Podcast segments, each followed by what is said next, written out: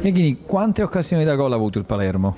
Ma direi che è stata una bella partita, giocata da due squadre propositive che hanno ricercato attraverso il gioco il risultato. Eh, dal canto nostro noi siamo stati bravi a sbloccare la partita, ma nel primo tempo non abbiamo avuto quella bravura nell'andare a legare, eh, abbiamo perso qualche pallone di troppo in uscita e dovevamo essere più bravi eh, nel possesso, nelle ultime verticalizzazioni, siamo stati un po' troppo frenetici. Nel secondo tempo l'abbiamo fatto bene, siamo ripartiti bene e abbiamo creato diverse opportunità per andare a chiudere la gara e portarla su 2-0, purtroppo abbiamo sbagliato 7-8 situazioni clamorose che hanno fatto sì che la partita potesse essere legata anche a un episodio, un infortunio come ci è successo di un nostro giocatore e si è rimessa in carreggiata. Però sono stati bravi ragazzi che fino in fondo hanno creduto nella possibilità di vincere e ci siamo riusciti. Francesco ha fatto i complimenti a Palermo, ha detto che è stata una bellissima partita, insomma è stata una gara intensa.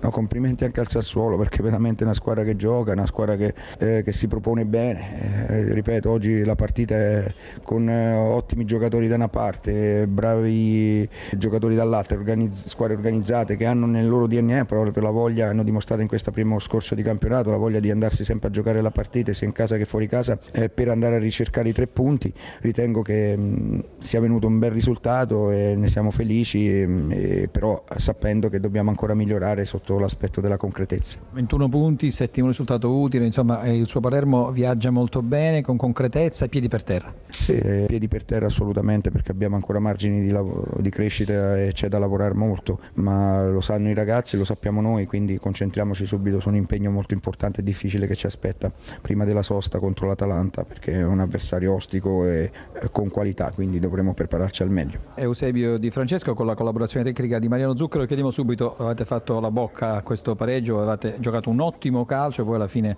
il gol beffa di Belotti.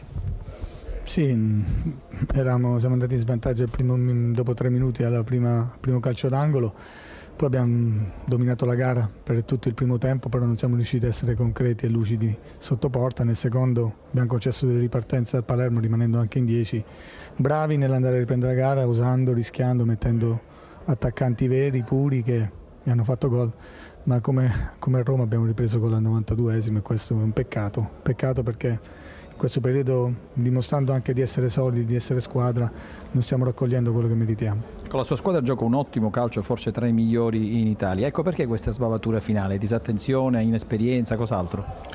Anche stanchezza, calcolando che avevo tre attaccanti puri in campo che essendo anche un uomo in meno, magari la fase difensiva la fanno con meno attenzione e meno applicazione, ma è la, è la caratteristica dei giocatori che c'erano in campo.